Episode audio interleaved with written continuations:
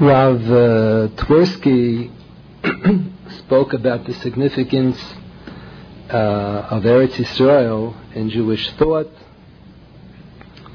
in halacha and hashkafa. I'd like to speak a little bit about the significance of the Medina, Medina Yisrael. Um, this season of the year, we celebrate Yom Ha'atzmaut, those of us who are celebrating, and uh, we feel that there's something to celebrate about. And it's not just like celebrating a birthday party. That's not uh, no shyness about that. Celebrating uh, Hakamas is also something significant. Uh, as Rav Twersky mentioned earlier, both according to the Rambam and according to the Ramban, this is considered one of the 613 mitzvahs to establish a Jewish government in Eretz Yisrael. The issue that the Ramban raised had that the Rambam forgot to count the mitzvah, that's the mitzvah of living in Eretz Yisrael, but the mitzvah to establish a Jewish government, the Rambam did count that. The Rambam quotes the passage from the Talmud, the Gemara and Sanhedrin, the Rambam quotes it both in the Sefer Mitzvahs as well as in the Mishnah Torah and the Aruch HaZakeh, where the Talmud makes a clear-cut statement that we have three mitzvahs that have to be fulfilled in a specific order. The first mitzvah is to establish a Jewish government in Eretz Yisrael. Second mitzvah is to wipe out the nation of Amalek, and the third mitzvah is to build a Beis Hamikdash. If there is such a mitzvah to establish a Jewish government in Eretz Yisrael, so obviously God, who created this world, feels that that's a more perfect world if Eretz Yisrael is under Jewish control. If you have a Jewish government controlling Eretz Yisrael, the prophet Yirmiyah and Paragimel speaks about Lasid Lova, the day will come that Yerushalayim, Alpidin, which is the capital of Eretz Yisrael, will be known as Kisei Hashem, the throne of God. Officially, when you have a Jewish government in Eretz Yisrael, the Jewish government only represents HaKadosh Baruch We consider it as if HaKadosh Baruch is the, is the real ultimate Melech in Eretz Yisrael. And that's the significance of having a Jewish government in Eretz Yisrael. In fact, it's very interesting. The first Lubavitcher Rebbe, known as the Baal HaTanya, he authored the book on Jewish philosophy, the Tanya, writes in one of his uh, droshes, Likutei Torah, that uh, we know that during the period of the Second Temple, the Tanoi made many, many Gzeres de Rabbanon. He writes, we all know that when Rosh Hashanah falls down on Shabbos, we don't blow shofar, and when Sukkot falls down on Shabbos, you don't shake a lulav, and so on and so forth. He says well, all of these Gzeres were introduced during the period of the Second Temple. How come they didn't introduce all of these Gzeres earlier? In the days of uh, Shlomo HaMelech, they weren't afraid that the people may carry on Shabbos. What the people were big at tzaddikim. How come only during the period of the Second Temple they were concerned that there may be chilul Shabbos? And so many more of the Gzeres. He says, we know that all these Gzeres were introduced later. So he has a phenomenal statement. He says during the period of the First Temple there was a Jewish government in Eretz Yisrael. How Gavaldic the Jewish government was, like the Jewish government today. It wasn't so about Achar forced all the people to worship Avodah. He worshipped, that. they were all uh, knappet tzaddikim think the government in Eretz Yisrael today is uh, much better than uh, than all of those governments uh, in the days of the Tanakh. All of the Avodah most of them. Malchi Yehuda were pretty good. Malchi Yisrael, they were all terrible. They were all terrible. So the Baal HaTanya writes, during the period of the first temple, there was a Jewish government in Eretz, in Eretz Yisrael that officially represented HaKadosh Baruch Hu. Either Rav David It doesn't matter. They officially represented HaKadosh Baruch Hu so the Yetzer Hara had less of a shlit than the Jewish people to be marshal them to do Averis. But during the period of the Second Temple, I don't know what his sources are, must be in Kabbalistic uh, writings, he says during the period of the Second Temple, because there was no Jewish government, till the days of the Hashmonaim, and even then it was still under the under control of the, of the Greeks uh, partially, so during the period of the Second Temple, because of the lack of a Jewish government, that's why the Yetzer Hara had more of a control, more of a shlita over Bnei Yisrael, and that's why there was a need for more and more Gzeris, and that's why all of these Gzeris were introduced during the period of the Second Temple. Whatever the explanation is, if HaKadosh Baruch Hu commended this as a mitzvah, that we should establish a Jewish government in Eretz Yisrael, obviously HaKadosh Baruch Hu created the whole world, the whole Bria, feels that this is a more perfect state of affairs when Eretz Yisrael is under Jewish control. And even the mitzvah to live in Eretz Yisrael, which the Talmud emphasizes so much and praises so much, so the uh, many of the poskim point out halacha lemaisa that the mitzvah is enhanced, the mitzvah is being fulfilled b'shlei musai when one lives in Eretz Yisrael, which is under Jewish control.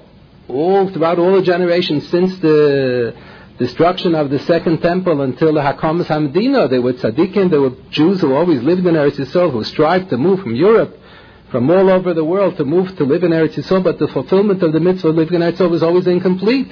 The pasuk says, "We reached the most of Ishaftambo." You should control the government in Eretz Yisrael, and then you should live there in Eretz Yisrael. If you live in Eretz Yisrael but it's not under Jewish control, it's an incomplete mitzvah. The fact that you have a Jewish government completes the mitzvah, completes the significance of Eretz Yisrael, and completes the mitzvah of living in Eretz Yisrael. What is this idea that? Uh, the halacha signifies, the halacha singles out the importance of a Jewish government in Eretz Yisrael. The Gemara in the beginning of Rosh Hashanah says the halacha recognizes two types of governments. There's a Malchus Yisrael and there's a Malchus al There's a Jewish government in Eretz Yisrael. And then there's a secular government anywhere in the world. Let's say uh, the President of the United States would be Jewish. If the Queen of England claims to be a descendant from the Malchus Beis David. So just because she, even if it were true that she's Jewish, that doesn't make uh, England into Malchus Yisrael. Malchus Yisrael means if you have a Jewish king ruling over Eretz Yisrael with the attitude, with, uh, with the policy that this is a Jewish government and therefore something is going to be different. That's why you have a law of return or something. Something. That's why you have kashrus in the army. That's why you have something because this is a Jewish government. So a Jewish government has one status. Malchus Yisrael, if you have a Jewish government in Eretz Yisrael, that's one din. Then if you have Malchus Umasayla, the halacha recognizes other kingdoms, other governments as well. And then there's a third category of a bunch of pirates. That's another thing. If you have people who are running a country, they're not recognized as an official government, so the halacha does not consider any activity that they do as, uh, as a representative of a government. The halacha says, let's say that coins that are minted by a government have the halachic status of money coins that are minted by a bunch of pirates are not considered, uh, that's what it says in Chosh Mishpat, Shach and Yeridei, and Hilchas Riddis, in Chosh Mishpat we say, to what extent do we apply the principle of Din and the Malchus Dina is a big question, but one halacha is certainly clear, that it's only considered kesef as opposed to shaveh kesef if the money is sponsored by a government. If it's sponsored by pirates, it's not considered money. So the halacha recognizes two types of governments, a Jewish government and a secular government. What is the difference halacha lemaisa that's mentioned in the beginning of Maseches Rosh Hashanah?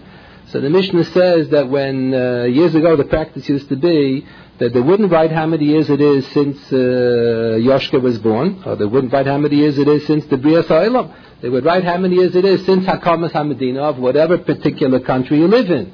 They would write, let's say, uh, since the establishment of the United States of America in 1776, so they would write in the documents how many years it is since Hakamas Hamedina of America. If you live in England, how many years it is since Hakamas Hamedina? Because the governments used to be makbid about this. The governments used to insist that they should incorporate in all significant documents how many years it is since the establishment of the government. So the Chachamim and the Mishnah said you have to go along with the insistence of the government. So how do you determine, let's say, if the government in the United States was established July 4th, 1776? So when do we write that it's the second year since Hakamas Medina? And when do we write that it's the third year? When do we write that it's the uh, 240th year? Whatever we're holding by uh, now since 1776. You change your date when it comes July 4th. So the Mishnah says no, that's not correct. You don't. It doesn't depend on each and every individual country when that Medina began. There's a cutoff point. There's a Rosh Hashanah for governments. When it comes that day, even though the American government was established July 4th, 1776, you don't have to wait till 1777, July 4th, to be considered Shana Shniya, the second year since Hakamas Hamdina in America. When it comes Rosh Hashanah, Lamalcha Yom and the Gemara says, when is that? Echad B'Tishrei, when it comes to Rosh Hashanah. When it comes, uh, whatever, September of that year, after July, August, September, just uh, three months later, is already considered Shana Shniya Hakamas Hamdina. But if it's a Jewish government in Eretz Yisrael that's considered a Malchus Yisrael, let's say the government was established on Hay year, let's say for argument's sake, so you don't wait till next year, Hay year, to say this is Shana Shniya, and you don't say when it comes Rosh Hashanah, Echad B'Tishri at Shana Shniya. The Mishnah tells us when it comes Echad B'Nissen, when it comes Rosh Chodesh Nissen, that's already considered Shana Shniya for Hakamas Amdina. The beginning of the new year is from Rosh Chodesh Nissen. Why so? This is just a minig, Kach Nagu. This was a convention that was accepted in the days of the Tanoim. So the Ran and his commentary on the Rif quotes from the Ramban. The Ramban Chumash has this. He says, no, this is not some a conventional practice. This is a mitzvah. The mitzvah is HaChodesh Azalachem Rosh Chodashim. Jewish history begins with Chodesh Nisan. And world history begins with Chodesh Tishrei. What exactly does that mean? So the Netziv, in his commentary on Chumash, on Parshas Bo, on that pasuk, HaChodesh Zalachem, explains it as follows. He says, when the Rabban Shalom created the world in Sheshis Mei Breishis, he established all the principles of Teva. He established the principles of chemistry and physics and mathematics and biology and medicine, all the rules and regulations which govern the whole world, including the rules of history. There are rules and regulations of history, and if a person, just like in chemistry, there are rules and regulations, and if you mix two chemicals together, if you know chemistry, you will be able to predict in advance what the reaction will be, what the result. Will it cause an explosion? Will the color change? Will it stay the same? Two things that are sour will all of a sudden become sweet. You can predict in advance if you understand chemistry. So too, if a person understands history well and knows all the rules and regulations, and there are rules and regulations of history that were instituted in Sheshis Mei Breishis, so if a person understands history well, he can predict the rise and fall of any given country. It's a plain, uh, like mixing two chemicals. It's a reaction. If you know all the facts, if a person understands all the facts, he can predict in advance what's going to happen. That's because the history of the Ummah was created in the Sheshis Mei Bereshit, and it's a, the rules and regulations of history are part of Teva. So the Rosh Hashanah for Malchi Ummah the Rosh Hashanah for world history, is Echad B'Tishrei. Echad B'Tishrei was at the end of the Sheshis Mei Bereshis. Adam Rishon was created on Echad B'Tishrei. That's this, the first five days of the Sheshis Mei are prehistoric because there was nobody there. Adam Rishon is the first day of recorded history. That's when there was somebody there to see what was going on. So Echad B'Tishrei is considered the Rosh Hashanah for all of Teva. So all of world history revolves about the Chukei HaTeva of history that were created, that were instituted in those Sheshis Mebreshis. And Jewish history, on the other hand, is Lamaila Min HaTeva. HaKadosh Baruch told Bnei Yisrael, the month of Nisan is the month of Nisim, B'Nisan Nigalu, B'Nisan Asidim Lehigoyel. Nisan represents a different Hanhaga of Lamaila Min that uh, you can't really predict in advance what's going to happen in Jewish history. I remember Rav Soloveitchik was once giving a drasha so remember one line in the drasha on this topic. So he mentioned that if one to one were to draw a chart of Jewish history, he wouldn't be able to draw a chart that goes up and down, the rise and fall of the Jewish people. It would be zigzag. It would go up and down, up and down, up and down. Why so? So the Tanakh, the Chumash tells us. And the Ramban points out several times, whoever doesn't believe in this principle in Chumash is lacking the ABCs of the Jewish religion. That the success of the Jewish people depends on their observance of mitzvahs and their failure and their kishalon depends on their violation of Averis. The Ramban writes in Chumash, does it make sense that because the Jewish people living in Eretz Yisrael violate the laws of Shemitah, the seventh year, the sabbatical year, they should lose their rights to Eretz Yisrael, they should be sent into Golus? Does that correspond to anything living or dead that we understand in world history? Of course not. The whole history of the Jewish people is Lamayla Menateva. When we keep um, when we keep the Rebbe Shalom's mitzvahs, he, he promises us when Asati Gishmechem B'itom. The brachas and klolos all depend if we keep the mitzvahs, there's going to be schar, and if you violate Averis, uh, there'll be an einish. So the history of the Jewish people wouldn't be drawn on a chart as a rise and a fall. It would be zigzag, up and down, up and down, depending on those periods in history when we kept the mitzvahs and those periods in history when we violated Averis. It's a different hanhagah.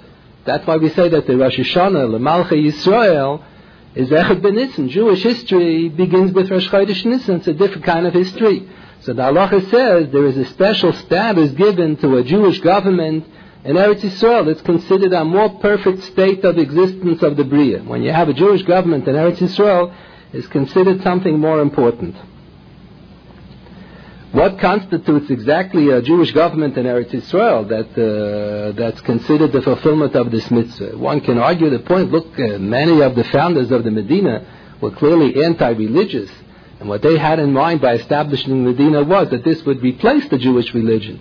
We would finally be able to throw out that old religion and have uh, Zionism as a replacement for the religions. So many religious Zionists went along with the anti-religious and they established the Medina. As history has turned out, it, tur- it happens that the uh, plan of the anti-religious to establish a Medina that would replace the religion, we would throw it out, didn't come, didn't turn out like that. They, unfortunately, in Eretz Yisrael, many religious Jews were turned off from religion over the years, but in the end result, more people were brought to religion, more people were brought to Torah and to Shmiras HaMitzvahs than people who were turned away. So what exactly uh, how do you determine whether the government in Eretz Yisrael is considered a Jewish government or considered a secular government just because they happen to be Jewish people? That constitutes a Jewish government. So the Talmud discusses that also in the beginning of Rosh Hashanah. Talmud comments on the psukim in Ksuvim. There was a biblical figure by the name of Artachshasta who appears in the beginning of Sefer Nehemiah. This character, Artachshasta, was a son, according to the first comment that Rashi makes on the book of Nehemiah, Artachshasta was a son of Esther Hamalka. On Purim, we read the Megillah, you know, in uh, 45 minutes. We read it quickly, we think that that's the end of the story. Finished. 45 minutes, the end of the story. No! The Pasuk says that after the, after the whole story of Purim was over, and they lived happily ever after. Vayoled banim abonos.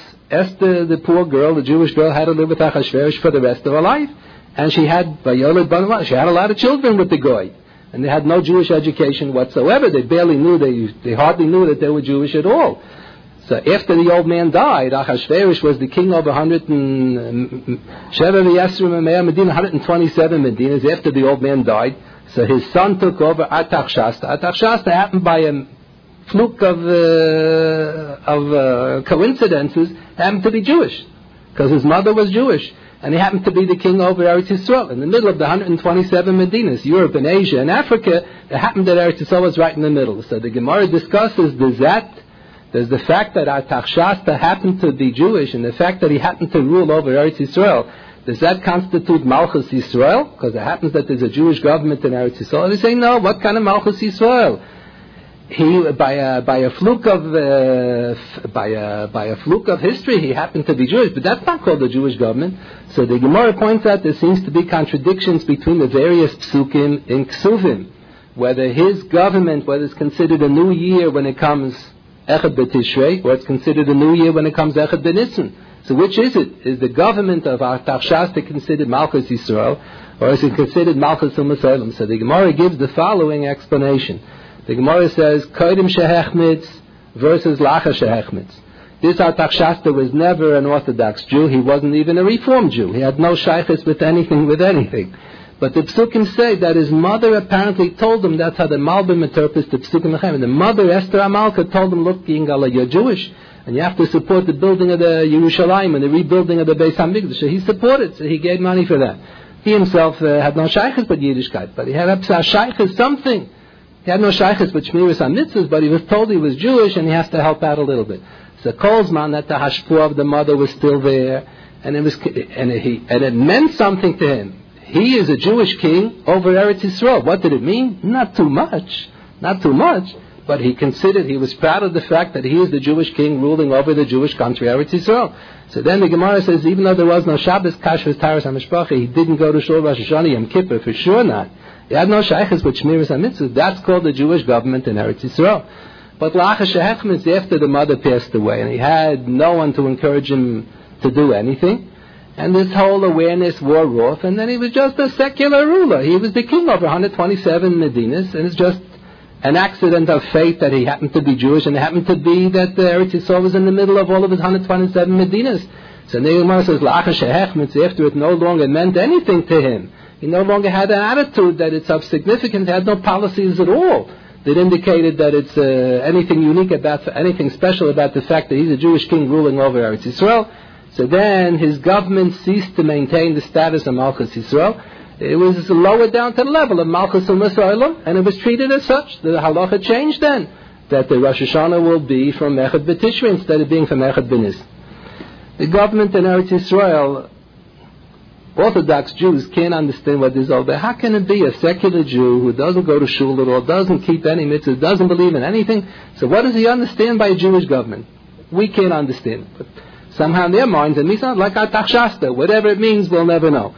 But it does mean something to them. Officially, the government in Eretz Yisrael is a Jewish government and it's a Jewish country. Whatever that means. So, whatever that means, no haraya that it's a Jewish country, that Russia was tumling for so many years and all the Arabs are fighting. What are they fighting about? If it would be a secular country, there wouldn't, uh, there wouldn't be such machlekes. Obviously, the perception in the outside world is that it's a Jewish country. Otherwise, they wouldn't evoke so much anti-Semitism. So obviously, it's considered a Jewish country. So this is considered a Malchus Israel, and that's the that's what the Torah considers the perfect state of affairs. More perfect would be if it would be a religious government, More perfect would be if it should be a Melech and the Malchus based David. But in, uh, at least we're on the way towards, at least it's considered a Malchus Yisrael governing in Eretz Yisrael. And not only, not only does Eretz Yisrael have a very significant place in Jewish thought and halacha, Medina Yisrael, the fact that the Malchus Yisrael and Eretz Yisrael also plays an important role. What exactly are we celebrating? We're celebrating the birthday of Medina Yisrael. That's not a Shiloh halacha. You can have a birthday party. That's not an issue. What uh, the halacha says, if a community uh, had a Yeshua, if there was an Eis and a community had a Yeshua, so there's no problem. They're permitted to celebrate every year on the anniversary of that uh, Yeshua. It's a, it's a proper thing to do. Why not? Even a private person, let's say a person had a had a sakana, a person was almost uh, was in his life was in danger, and he was nitzal. So they take the Lubavitcher, they always have a Bafrayim's yontif every every couple of weeks. There's another yontif. When this Rebbe came out of prison, why not? That's very nice and they celebrated. There's nothing wrong. They give thanks. Uh, they give thanksgiving to the Rebbeinu Shalom. So to celebrate Yom Ha'atzmaut, to thank the Rebbeinu Shalom that He gave us a matana tova, that's marvelous. No shaila. The only shaila is there is a shaila. There is a shaila. You see, when the Lubavitcher Hasidim celebrate their Bafrayim's Yontif, that the Rebbe was free from prison, the other Jews in the world don't celebrate. The Satmar Hasidim are not celebrating, and the Misnagdim are not celebrating. It's only the Lubavitcher and and in Frankfurt, when they were celebrating that they had a Yeshua every year, and Other Sheni, whenever whenever there's an Other Sheni, they celebrated their their uh, Purim Frankfurt. The rest of the Jews in the world were not celebrating. But if you have a holiday that's celebrated by all the Jews all over the world, this is a Shiloh Halach. Is it permissible to celebrate, to have all the Jews all over the world celebrate it looks like a yontif. If you have everybody celebrating, it looks like a yontif, and the Gemara seems to imply that there is a shaila of. One is not permitted to celebrate. I can celebrate my wedding anniversary. Yeah, I'll celebrate the members of my family. I can celebrate my birthday party. Fine. That's because the whole world is not celebrating with me. But if everybody, if all the Jews all over the world are celebrating together, even though maybe you have a small fringe group of uh, the Neturei Karta who are saying uh, kinnis, they're not celebrating, but that doesn't, uh, it's less than a hundredth of a percent. I mean, less than a million of Mishugoyim. The rest of the Jews all over the world are celebrating. So it is a Shiloh. The Gemara says there is a Shiloh. If you celebrate it as a yontif, the Shabbos, what constitutes celebrating as a yontif? So the Chasam Sofer discusses this. So unlike Ba'omer, we also celebrate. How exactly do we celebrate Lag Ba'omer in America? So the Chasam Sofer writes, in Europe, they celebrate Lag Baimer by just deleting Tachnun. They left out Tachnun, that's all. So the, Chassam Sofer says that's not called celebrating. Leaving out Tachnun. By the Chassidim, they leave out Tachnun every month in Donishton. They leave out Tachnun more, more than they say Tachnun. Why do they leave out so much? That's also a halachic issue. The Rambam's opinion seems to be that there's an obligation to recite Tachnun. At the conclusion of Shachris and at the conclusion of Mincha, you're obligated to say Tachnun. And the Rambam said, uh, unless it's Shabbos and Yom unless you have cause not to say Tachnun. The Rambam's opinion is not accepted. In the Tur, the Tur quotes in the name of the Goinim, and that's what we assume that the reciting of Tachnun is really optional. It's not really obligatory. By now, it's obligatory because the minig is for so many centuries that we have been reciting Tachnun, so we have cho- Klal has chosen to recite Tachnun. But strictly speaking, according to Allah, it's not really an obligation to recite Tachnun. So that's why our practice is we assume that just deleting Tachnan on Lag doesn't designate the day as a Yom Yontif, even though all the Jews all over the world uh, are deleting Tachnan as an Ishkin Yontif. But the Chassam Sofer writes, what is a problem is, uh, he heard that in Meron they celebrate, they make bonfires and dancing and singing and celebration, and they give off the children from school. So that's a problem. That's a problem. It wouldn't be such a problem if it would just be the people in one city would celebrate. But if all over the world they're not saying Tachnon, and the Lubavitcher having a march, they're having a parade on Lag Baimer, and the other schools they give off, and the others they give an outing, so everybody all over the world is celebrating a little more than just deleting the Tachnun. They just made a Yontif, Efsiesh Meyayin. So what's this Yontif of Lag Baimer is problematic. So the Chassam Sofer writes, in one tshuva he writes, later he changed his mind, in a later tshuva, but in the first tshuva he writes, if they would listen to me, avatline, I would abolish the celebration of Lag Baimer the way it's presently celebrated in Meron and so on. He would just lower it down to the level of deleting of Tachnun and no more because more than that already constitutes uh, Shaila. You're making the day into a yontif, and you have no right to make an additional yontif. To make a, a, a religious holiday, it's not stam a birthday party, it's not stam a wedding anniversary. To make a religious observance out of it as if there's some kind of religious celebration, that is a question. So that's the question regarding the fact that so many Jews all over the world celebrate Yom Ha'atzmaut. If you're just going to delete Tachnun, that's not a problem. Just like Lag B'Omer is not a problem. But if people want to celebrate Yom Ha'atzmaut by doing something much more than that, to give the day more uh, significance than that, then you're making it into a yontif. So that's already a question. Why is this permissible? Why isn't this a violation of Baltaisif? That Seshmekt uh, this should be a problem. So the answer appears in the Talmud. The Talmud has a long discussion of this in Maseches Rosh Hashanah during the period of the Second Temple the rabbis used to institute many, many Yomim Tovim. and on these Yomim Tovim, they didn't say Tachnun, and they had much more than that. They had much more than the observance, the negative observance on not saying Tachnun and not delivering any Haspedim and so on. So the Talmud discusses what right that the rabbis have to institute all of these Yomim Tovim. This should pose a problem of Baltaisiv. That's how the Chasam Sofer quotes the Pri Chodosh, who understands that that was the issue that was discussed in the Gemara. So what's Taka the solution? So the Talmud says, whenever the institution of the yontif by the rabbis constitutes a fulfillment of a mitzvah on the level of their Isa, biblically you are fulfilling a mitzvah. You're not, obli- you're not obligated to observe the day as a yontif. The Torah doesn't require of you. But if you were to volunteer on your own to observe this day as a yontif, there is some biblical fulfillment here. If there's a kiyum mitzvah, then you can't label this as an act of baltaisif. So the Gemara says that on all of those Yomim Tovim there was a fulfillment of a mitzvah menator. One wasn't obligated to, but there was a mitzvah menator. Which mitzvah is that? So the Talmud explains as follows. The Ramban writes on Chumash, this seems to be the background of the explanation that appears in the Gemara. Ramban writes on Chumash in the end of Parshas Naso, that one, and he repeats this in the Sefer Mitzvahs as well, that one of the 613 mitzvahs, we're not sure exactly which are the 613 mitzvahs, the Ramban claims that one of the 613 mitzvahs is the following, that whenever you happen to build a Beis HaMikdash, we haven't built so many Bat HaMikdashs, whenever you build a Beis HaMikdash, you're obligated to celebrate on the occasion to demonstrate that something important has been accomplished in the world. Many of the later poskim say that the same is true regarding building a shul or building a yeshiva, because all yeshivas and all Bati Knesiyas and Bati Midrashas have the status of Mikdash Miyad on the level of their ISIS. So also there's a mitzvah in Torah to have a special celebration of a Chanukah Sabayis, about the Knesses, about the Midrashos, on the occasion that they are built. What happens if you'll decide to celebrate every year in commemoration on the anniversary of the completion of the shul, or on the anniversary, on the anniversary of the completion of the Beis Hamikdash, in commemoration of the completion of the shul or the Beis Hamikdash? So this is not biblically required. The biblical mitzvah only applies on the occasion of the completion of the Beis Hamikdash, but if one were to celebrate every year in commemoration on the anniversary, that would be a kiyuma mitzvah.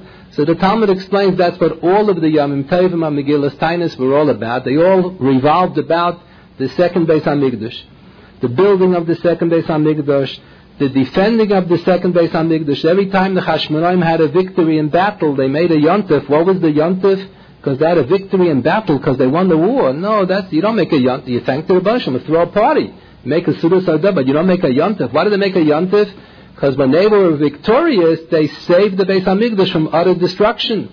If they would have lost the war, the enemy would have destroyed the Beis Hamikdash. So they preserved the Beis Hamikdash. So that was a Yontif. All of the Yomim Taifim that are listed in the book, in the Megillah Tainis book, all revolve about donations to the Beis Hamikdash, improvement of the sacrifices, improvement of the institution of the high priesthood, improvement of the institution of the Sanhedrin, which is located in the Beis Hamikdash as well. They all have to do with building the Beis Hamikdash, retaining the Beis Hamikdash, protecting it from being destroyed, and improvement of all of the institutions of the Beis Hamikdash. So even though it's not obligatory to celebrate on all these occasions, but if you would volunteer to do this, this would be a kiyuma mitzvah, mitzvah kiyumis. So that's why the rabbis didn't feel that this was to be viewed as a violation of Baltaisif. You're not adding on anything to what it says in the Torah. The truth of the matter is that according to the Talmud, the establishment of the Jewish government in Eretz Israel as much as we're not so thrilled about the, the Jewish government in Eretz Yisrael, years ago was even more problematic in 1948. In the early years, it was even weaker. Now the religious parties have a little more of a say in the government. More religious people in Eretz Yisrael now, a higher percentage of religious people. But as much as we are uh, not so thrilled about the religious uh, attitudes of the people running the government, but still, the Talmud tells us that the building of the Beis Hamikdash will be done in a certain order and a certain process. First, the Talmud tells us we have to fulfill the mitzvah of establishing a Jewish government in Eretz Yisrael. After that, we have to proceed in order to fulfill the mitzvah of Mechias Amalek, wiping out the nation of Amalek, and only after that can we begin to build the Beis Hamikdash. So this, according to Allah, this is considered Geula. We all pray for the Geula. We pray in Yiddish and in Hebrew, Zolshan Kum in the Geula. We are mispal HaKadosh Baruch He should bring the Geula. What exactly is the Geula? So the Ramban writes in his introduction to the book of Shmos, the Geula means the building of the Beis Hamikdash. Ramban writes that the book of Shmos is all about the first Golus of the Jewish people and the Geula. The first Golus was the going down to Mitzrayim, and the Geula, one would have thought, is the returning back to Eretz Yisrael. So he says, wrong. They don't return to Eretz Yisrael till after the death of Moshe Rabbeinu, till after the Chumash is all over, till you get into Sefer Yoshua. So why is the book of Shmos considered the Sefer HaGolos HaRishon Hagula Haimena? So the Ramban writes, Gula means the building of the Beis Hamikdash. The book of Shmos ends with the four Sedris Tumat Tetzava Vayakal Pikuri, which describe the building of the Beis Hamikdash. That's the Geula. That's the real Geula. So the Talmud has a term which was not invented by Rabbi Kook, Chief Rabbi Kook. The Talmud has an expression, Aschalta the Geula, the beginning of the Geula. How do you know what the beginning of the Gula is? If you know what the end of the Gula is, then you can figure out what's the beginning of the Gula. If the end of the Gula means the building of the Beis Hamikdash, the beginning of the Gula means anything which is going to lead up to the building of the Beis Hamikdash. So what is going to lead up to the building of the Beis Hamikdash? So the Talmud tells us you have to fulfill the three mitzvahs in this order. First, establish a Jewish government in Eretz Yisrael, then wipe out Amalek, and then you build the Beis Hamikdash. So establishing a Jewish government in Eretz Yisrael is a prerequisite that's what it sounds like as a prerequisite to building of the Beis Hamikdash. And the Nesivos writes in his commentary on the Megillah Esther that the rabbis originally wanted to institute the holiday of Purim as a full-fledged holiday, the Talmud tells us, with an Isa Malochet. Why did they think that they wanted to make, and then later on they changed the plans, the Gemara says. They decided not to have an Isa Malochet. Why did they originally want to have a full-fledged holiday? So the Nesivos writes in his commentary on Megillah, Megillah Storm, on Megillah Esther, he says the rabbi saw Mechias Amalek, so they saw, oh, this is Aschalta de Gula. Mechias Amalek is a mitzvah, is a step toward the building of the Beis Hamikdash. So they felt this was probably going to lead up to the Beis Hamikdash, in which case they had a right to establish, a right, and the proper thing is to establish a yontif. Not only do you establish, uh, not only do you celebrate and celebrate every year in commemoration of that uh, occasion, on the actual occasion of the building of the Beis Hamikdash, even in anticipation of the building of the Beis Hamikdash, whatever is a step toward the building of the Beis Hamikdash, constitutes an aschalta de gula, and there is cause to celebrate for that as well. So the Nesivos writes in his commentary, he claims the rabbis were mistaken.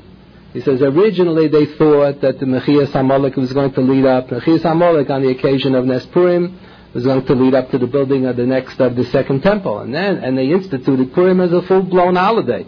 And then later on, when they felt how he described, they realized that they made a mistake, so they took off that part of Purim, so it shouldn't be a violation of Baltais. So that's why there's no reason Malacha. But the Nesiva says, you have a right to establish a yontif, a full yontif, if you think it's an aschal to the gula. And it may turn out later on in history that you're wrong. But he says, if you think it is, then that also con- constitutes an aschal to the gula. That's what is assumed at the occasion of now the, so many people are dancing to the tune of the Neturei Karta.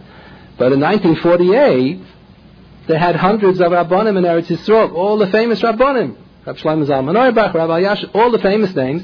They all said that the Hakamas Hamedina was an Aschalta de Gula. They printed it in the newspapers. They all signed a statement that they feel that this is an Aschalta de Gula. It wasn't, uh, it's not a Kabbalistic term. It's not, uh, you don't have to know Sisri Torah to know. It's a halachic concept. If Gula means the building of the Beis Hamikdash, and you establish a Jewish Medina in Eretz Yisrael, so uh, one, two, three. That, that, those are the three mitzvahs that go in order. That's called an Aschalta de Gula, and that's cause to celebrate. In addition to that cause to celebrate, we certainly have cause to celebrate. Look, we know that it was a wonderful thing that Rabban Shalom gave a Matana to Israel at that time, 1948. That's where all the displaced Jews in the in the camps in Europe, that's where they went. There was a Trias HaMesim for the Jews in Europe, but the question is to celebrate. That's like a birthday party. That's like a wedding anniversary. If you want to celebrate with uh, all of Klal Yisrael together by doing much more, as we all do much more than just the Ilini Tachnan, there is a halachic problem. So you have to look for other reasons, other explanations as to what, in addition to the fact that the Medina, Hakamas Medina, saved so many Jewish lives in 1948 and for years after. So many Jews ran away Eretz Yisrael their lives were saved. But uh, halachically, if you want to celebrate as a yontif, you have to be celebrating something much more than that. Otherwise, you'll be in violation of Al So the one thing that we are celebrating is the fact that it's an aschalta de gula. That is a legitimate cause for establishing a yontif and celebrating. Another legitimate, significant point which we should not forget is in the years before Hakamas Hamadina, the level of learning in America was very schwach. And after the Medina was established, and all of the people know, all the Zionistically inclined parents, all the religious parents know you have to send your boys and your girls, or children to Eretz Israel. So the level of learning and the level of religious observance of the children is much greater than it ever was before. When they come back to America, they made the level of learning in the yeshivas in America much higher. We have more people learning in the yeshivas and learning more hours in the day and observing more mitzvahs, and they got the parents to be more observant. And this is all due to, the, to what's going on in Eretz Yisrael, the fact that we identify with Eretz Yisrael. After the Second World War, there's so many Jews were afraid to identify themselves as Jews. They would, many Jews were afraid to perform a bris milah on their children. They're afraid they would be able to be identified as Jews. Khalilah, there shouldn't be another Holocaust. They were hiding the fact, and some, many of the many of the children are now discovering that they're Jewish. They didn't know for over 50 years that they were Jewish. Many of their parents are still afraid to, to let their children know. So, but after the Hakamas Hamadina, there was a much greater awareness on the part of the Jewish people that they are Jewish. People were not embarrassed as they were before to let anyone know that they're Jewish. People are not embarrassed to learn. More people are learning Torah now. So the Talmud tells us that this is sufficient reason to celebrate. You have to celebrate. The Gemara says, however one holds you have to celebrate on Pesach and Sukkot, that's a dispute in the days of the Tanaim between Rabbi Lezer and Rabbi Yeshua. Do you have to have elaborate meals? Is it necessary to eat a lot? Or can you choose to decide to daven all day and learn all day and make it kulal Hashem? But on Shavuos, the Gemara says everybody agrees that you have to have Hakam Bin Amilachem, Yom Shenitna Torah on the occasion of Kabbalah Torah, when you receive the Torah and when you, uh, when you receive the mitzvahs, when you makabel the mitzvahs, so for sure you have to celebrate in a very special fashion. So the Hakamas Hamadina was in a certain sense a tremendous Kabbalah Torah for the entire Jewish people, all the Jews who were Orthodox. We weren't so Orthodox years ago. We weren't learning as much as we should have been learning. We're still not. We weren't keeping mitzvahs as much as well as we should be. We should even keep the mitzvahs even better than we're doing now. But the establishment of Medina Yisrael is what improved everything, improved the learning all over the world, and improved the Shmiras HaMitzvahs, and improved the awareness of, of the Jewishness of all of the people all over the world. So the Talmud says that is a special cause for celebration, just like on Shavuos. Yom Shemit Torah, on the occasion of Kabbalah Torah, you have to celebrate. And this is what we are celebrating about. We have a lot to celebrate. I remember years ago, Rav, uh, Rabbi Gifter told us that um, there was once a Torah Umesorah conference on Yom Ha'atzmaut.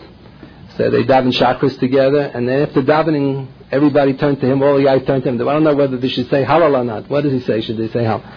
So he had to give an ex, had to say something.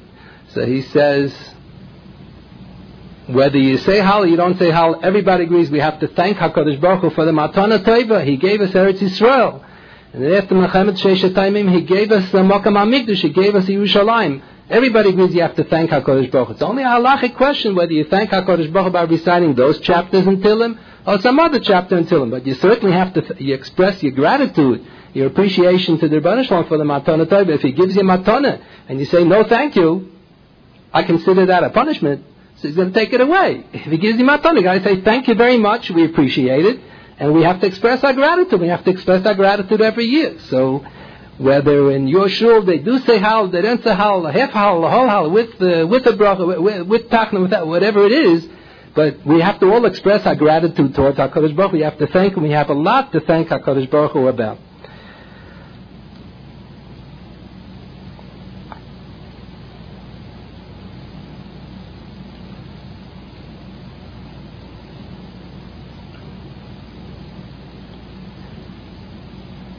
Some are afraid to raise this possibility. They're afraid to pronounce it with their lips. But the possibility flies through one's mind. Can one imagine the possibility of Medina Israel going under? To have the whole Medina Khalila destroyed. That would mean they would kill out every Jew in Eretz So Can one imagine such a possibility? Happened before. There was a Churban by Rishon, there was a Churban by Sheni. Is it possible to imagine that the whole Medina will be destroyed? And then we'll have to establish the Medina all over again. We'll have to fulfill the three mitzvahs in the proper order, Lahamid Lahamelach, to establish a Jewish government, to wipe out Amalek, and to rebuild the Beis Hamikdash. Who says that this Hakamas Medina is the one that's going to be step number one, serving as the Aschat of the? Maybe this Medina will go down. And we'll have to establish the Medina all over again. Maybe it'll take, who knows, another 2,000 years. Mi or Deya, is it possible to imagine such a thing? So we usually assume that this is inconceivable, not because we hope that it's not going to happen. We hope that it's not going to happen also. We hope and pray it's not going to happen. But more than that, the Ramban tells us that if we read the Tanakh carefully, which we don't do, we never study Tanakh. But if we would read the Tanakh carefully, we would see that that's what it says in the prophecy of the Nevi'im. The Nevi'im say when the Jews will return to Eretz Yisrael after the present Golus, that will be the final Golus, and when the Medina Yisrael will be established, it will not be reversible. It is possible to conceive, we saw already that certain parts of the Medina will have to be surrendered to the Arabs. Look, they had it, they gave away Sinai, right or wrong. And they gave away areas now, Rahman al But the question is, is it conceivable that the whole Medina should be able to fold up? So the Ramban writes, both in his commentary on Chumash as well as in his Sefer Hagula. He has a small essay about this topic. He points out explicit psukim in the Nevi'im that this is inconceivable. Once the Jewish people will return back to Israel and establish a Jewish, a Jewish government, so that will be irreversible. And he points out that the uh, prophets have all promised us that there will only be two Charbonas there will not be a third Churban, and he has the famous comment that we know that there are two Teichaches in the Chumash. There's a Teichach in and then there's a second Teichach in Kisavoy. So the Ramban suggests that perhaps based on the Psukim in Navi, which are more explicit, he suggests that maybe the two Teichaches correspond to the two Golusos. The Teichach in Bechukaisai perhaps corresponds to the shorter Golus, the Golus Bavel, which was only for 70 years. And in the beginning they knew it's only going to be for 70 years, and the end is in sight. And that's the description of the Teichachem B'chukaisa. It says HaKadosh Baruch is going to punish the Jewish people. It'll be terrible disaster. But then at the end, they'll come back to Eretz Yisrael and everything will be okay. It'll be wonderful. But then you have the long Teichachem Kisava. It goes on and on and on. And no necham at the end. It says, V'nimkartem sham la'avadim l'shvachas ben kaina. Just ends off with a terrible uh, note. And no nechama whatsoever. That seems to correspond to the second Golus, which we refer to as the Golus Edom, which is uh, a Langvidi Golus, goes on and on, and no, and no end in sight. We didn't see any end in sight. And then the Ramban points out, how does he know that this is, that's one way that he knows that it's so, because the Golus Bovel was a short Golus, and after seven years they came back, and the Golus Edom is so long, and it sounds like it looks from the Chumash that it's going to be endless. No Nacham at the end. He says there's another point the Teichachem b'chukaisai speaks of the destruction of the Beis Hamikdash. Hashemot says Mikdashechem. The Teichachem Kisava never mentions the destruction of the Beis Hamikdash. How come? The second Beis Hamikdash was also destroyed. So the Ramban explains because the second Beis Hamikdash, even when it was built, was a knappe Beis Hamikdash. It was shvach. The prophet says the prophet Chagai, Chagai Chai Malachi, were the three prophets who were instructed by Kodesh Baruch Hu to see to it the Bnei Yisrael rebuild the Beis Hamikdash. So the prophet Chagai delivered a nevuah to the Bnei Yisrael.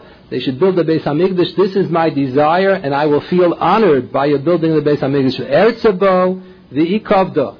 This is God's desire, and He will feel honored. So that word the v'ikavda is read, when you read the Haftarah, it's read the Ikov Do, but it's written without a Hey, the Ikov 8. So why do we read it the Ikov Do? Why don't we read it 8? No, it's to indicate that the second temple will be missing five things. It's Chos Hey to represent the idea, that's what the Talmud tells us, the Talmud and the Midrashim, that the second temple will be missing five major things. And the different versions in the different Midrashim comes out it's missing 15 things. Major things were missing in the second temple. So Ramban says even when the second temple was standing, it was a knappe Beis Hamikdash. And when the old timers saw when they built the second temple, they were 80 years old. And they remembered the first temple. So they were crying. They said, Vosra Beis Hamikdash, this is a fake. This is Ka'ayin. This is not a real Beis Hamikdash. This is an imitation Beis Hamikdash. How does this compare to the first Beis Hamikdash? They remembered what the first Beis Hamikdash was like, and they felt this was a fake.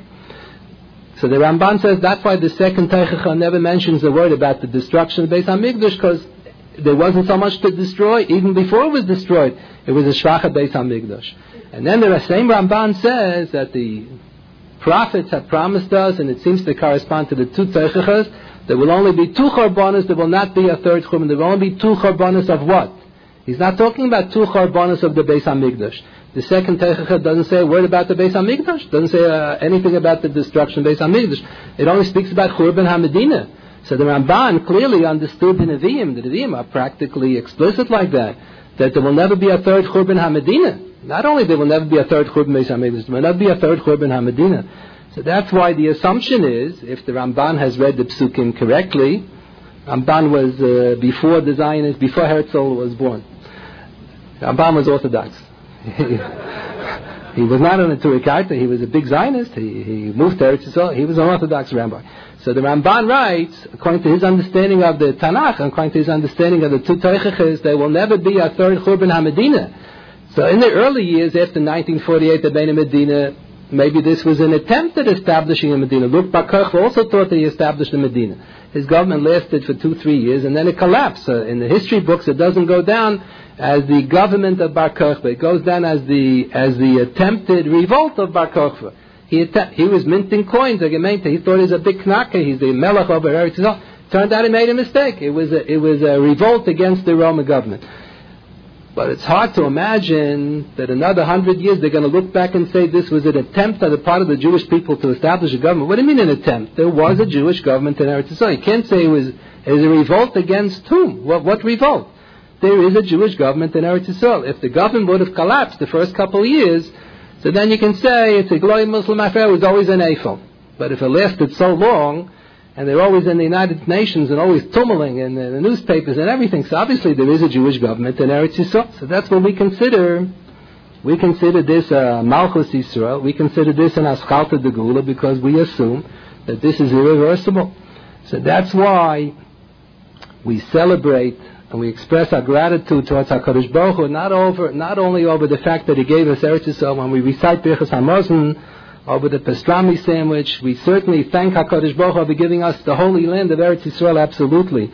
But we have to thank HaKadosh Baruch Hu over the major event of the Hakamas HaMedina. We have to thank the Rebbe Hashem that He gave us this Medina.